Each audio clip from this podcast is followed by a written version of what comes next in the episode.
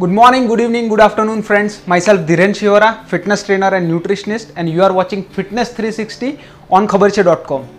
Friends શું તમારું પેટ બહાર આવી ગયું છે શું ત્રણથી ચાર મહિનામાં તમારા મેરેજ થવાના છે અને ફોટોમાં તમારા ફોટા સારા આવે તેટલા માટે તમે પેટ અંદર લેવા માંગો છો અથવા તો શું મેરેજના ત્રણ ચાર મહિનામાં તમારી વાઈફે બહુ સારું ખાવાનું બનાવ્યું એના લીધે તમારું પેટ બહાર આવી ગયું છે અને તમે સૌથી બેસ્ટ એક્સરસાઇઝ અથવા તો બેસ્ટ ડાયટ જાણવા માંગો છો જેના લીધે તમારું પેટ અંદર આવી શકે શું તમે ક્યાંક સોશિયલ ફંક્શનમાં જાઓ ત્યારે તમને તમારું પેટ બહાર હોવાને કારણે શરમ લાગે છે અને તેને તમે ચાર ઇંચ અંદર લો છો?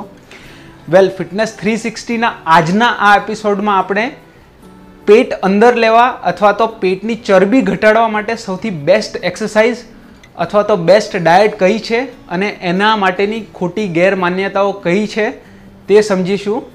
Let me explain in this video of fitness three sixty on Khabarche dot com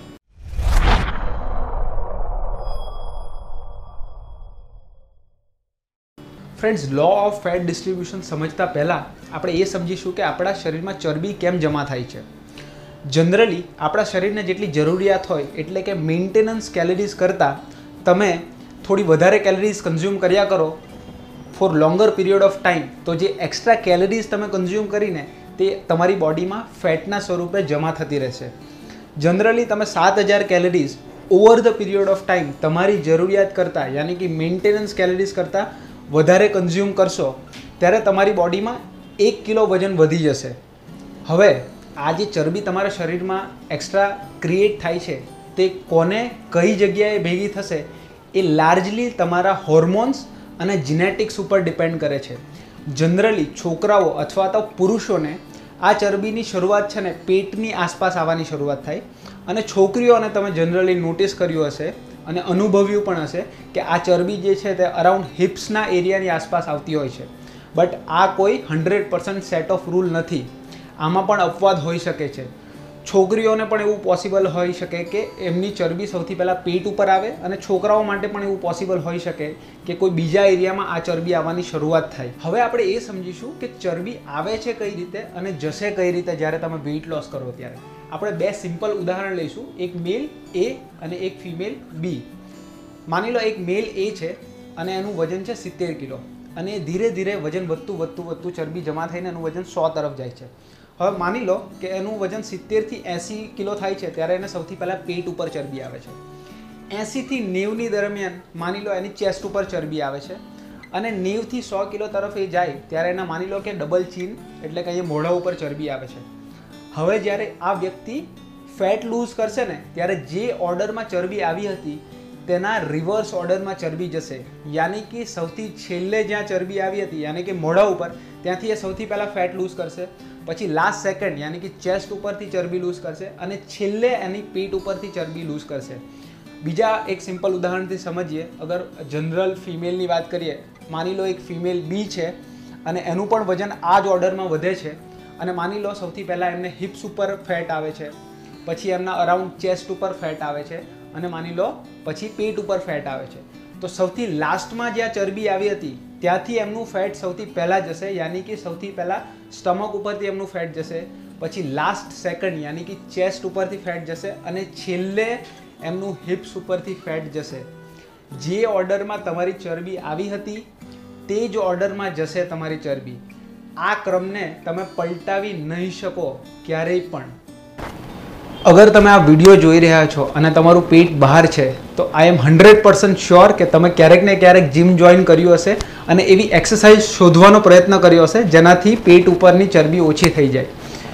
પણ મારે એક જવાબ તમને આપવો એ છે કે પેટ ઉપરની ચરબી ઓછી કરવા અથવા તો કોઈ પણ એરિયાનું ફેટ ઓછી કરવા માટેની કોઈ જ એક્સરસાઇઝ નથી. અગર તમે ક્રન્ચીસ કરી રહ્યા છો પેટ ઉપરની ચરબી ઓછી કરવા માટે, તો એનાથી પેટ ઉપરથી ચરબી જશે નહીં. કોઈ પણ એક્સરસાઇઝ કરવાથી તમારા પેટની ચરબી અથવા તો કોઈ પણ એરિયા પર્ટિક્યુલર હોય, તેની ચરબી નહીં જાય.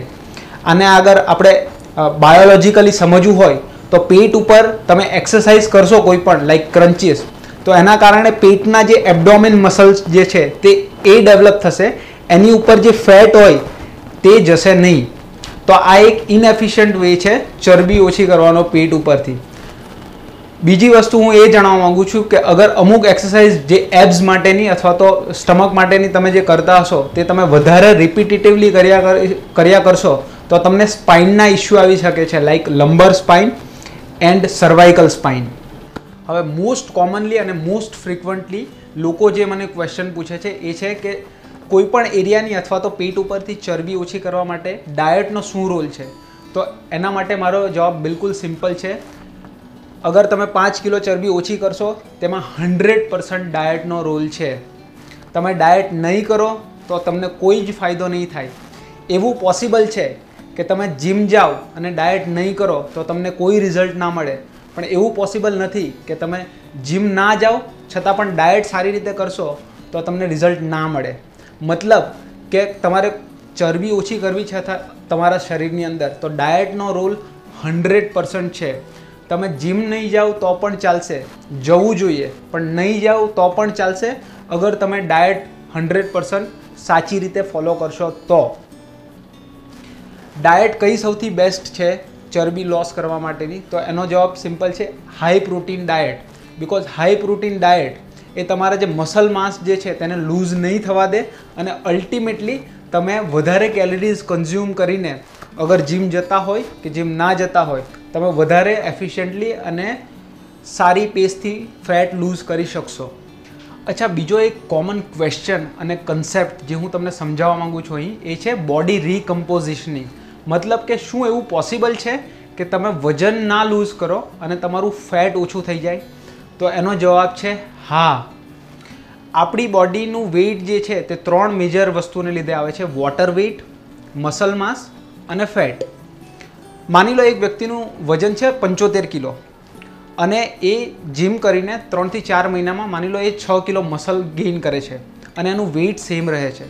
મતલબ કે એનું વજન નહીં ઉતરું, છતાં પણ એનો મસલ માસ વધ્યું. એનો ઇનડાયરેક્ટ મતલબ એ થાય કે he lost six kgs of fat અને આ બહુ કોમન ફિનોમિના છે. હું એક મારા ક્લાયન્ટનો ફોટો આપી દઈશ. તે જોઈને તમને આઈડિયા આવી જશે કે બોડી રિકમ્પોઝિશનિંગનો મતલબ શું થાય. બંને ફોટામાં વેઇટ સેમ છે. બટ મસલ ડિસ્ટ્રીબ્યુશન એ અલગ એરિયામાં થતું હોય છે અને ફેટ ડિસ્ટ્રીબ્યુશન અલગ એરિયામાં થતું હોય છે. એના લીધે અગર તમે ત્રણ મહિના વ્યવસ્થિત રીતે જીમ કરો અને તમે સારી ડાયટ પણ ફોલો કરો અને તમે એક પણ કિલો વજન નહીં ઉતારો, છતાં પણ લોકોને એવું ઇલ્યુઝન થશે કે તમે બહુ જ વધારે માત્રામાં વજન લૂઝ કર્યું છે. આને કહેવાય બોડી રિકમ્પોઝિશનિંગ બટ અહીં હું એક બીજી વાત જણાવવા માગું છું કે તમે દર વખતે બોડી રિકમ્પોઝિશનિંગ નહીં કરી શકો. મતલબ કે બધા લોકો માટે આ વસ્તુ વસ્તુ સાચી નથી કે એમનું વજન ના ઉતરે અને એમનો શેપ ચેન્જ થઈ જાય. જનરલી આજે નોર્મલ વેઇટ કરતાં છ સાત કિલો વજન જે એનું વધારે હોય, તેના માટે આ કન્સેપ્ટ બહુ સારો છે. બટ સો અથવા તો એકસો વીસ કિલોના વ્યક્તિ માટે આ કન્સેપ્ટ સારો નથી. બિકોઝ એટલી બધી હાઈ ક્વોન્ટિટીમાં ચરબી ઘટાડીને તમે એટલા બધા મસલ્સ નહીં બનાવી શકો.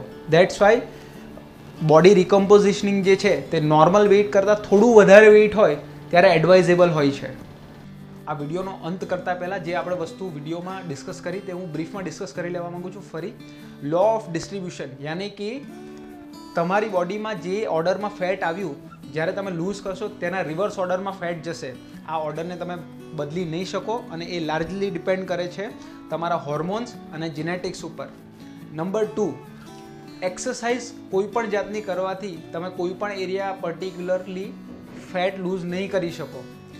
ડાયટનો રોલ, અહીંયા હું બતાડી દઈશ એક ફોટો, બહુ જ ક્રિટિકલ છે જ્યારે તમે વેઇટ લૂઝ કરો ત્યારે. Hundred percent diet is required if you want to lose fat. Last વસ્તુ, બોડી રિકમ્પોઝિશનિંગ. એવું પોસિબલ છે કે તમારું વજન ના ઉતરે, પણ તમારું ફેટ ઉતરે બિકોઝ ઓફ બોડી રિકમ્પોઝિશનિંગ બસ, આ હતો આજના વિડીયોનો અંત. મારું નામ છે Dhiren Shihora fitness trainer as well as nutritionist તમે જોઈ રહ્યા હતા ફિટનેસ થ્રી સિક્સટી ખબર છે ડોટ કોમ ઉપર. અગર તમારો કોઈ સવાલ અથવા તો સુઝાવ હોય, તો નીચે કોમેન્ટ બોક્સમાં જરૂર મને જણાવો. અને મેં એક ફિટનેસ થ્રી સિક્સટી કરીને ફેસબુક ગ્રુપ બનાવ્યું છે. ઓપન ગ્રુપ છે, કોઈ પણ જોઈન કરી શકે છે, જે હેલ્થ કોન્શિયસ લોકો છે તે. હવે મળીશું આવતા અઠવાડિયે. Good morning good evening good night અગર તમે સૂતા પહેલાં આ વીડિયો જોઈ રહ્યા હતા. Thank you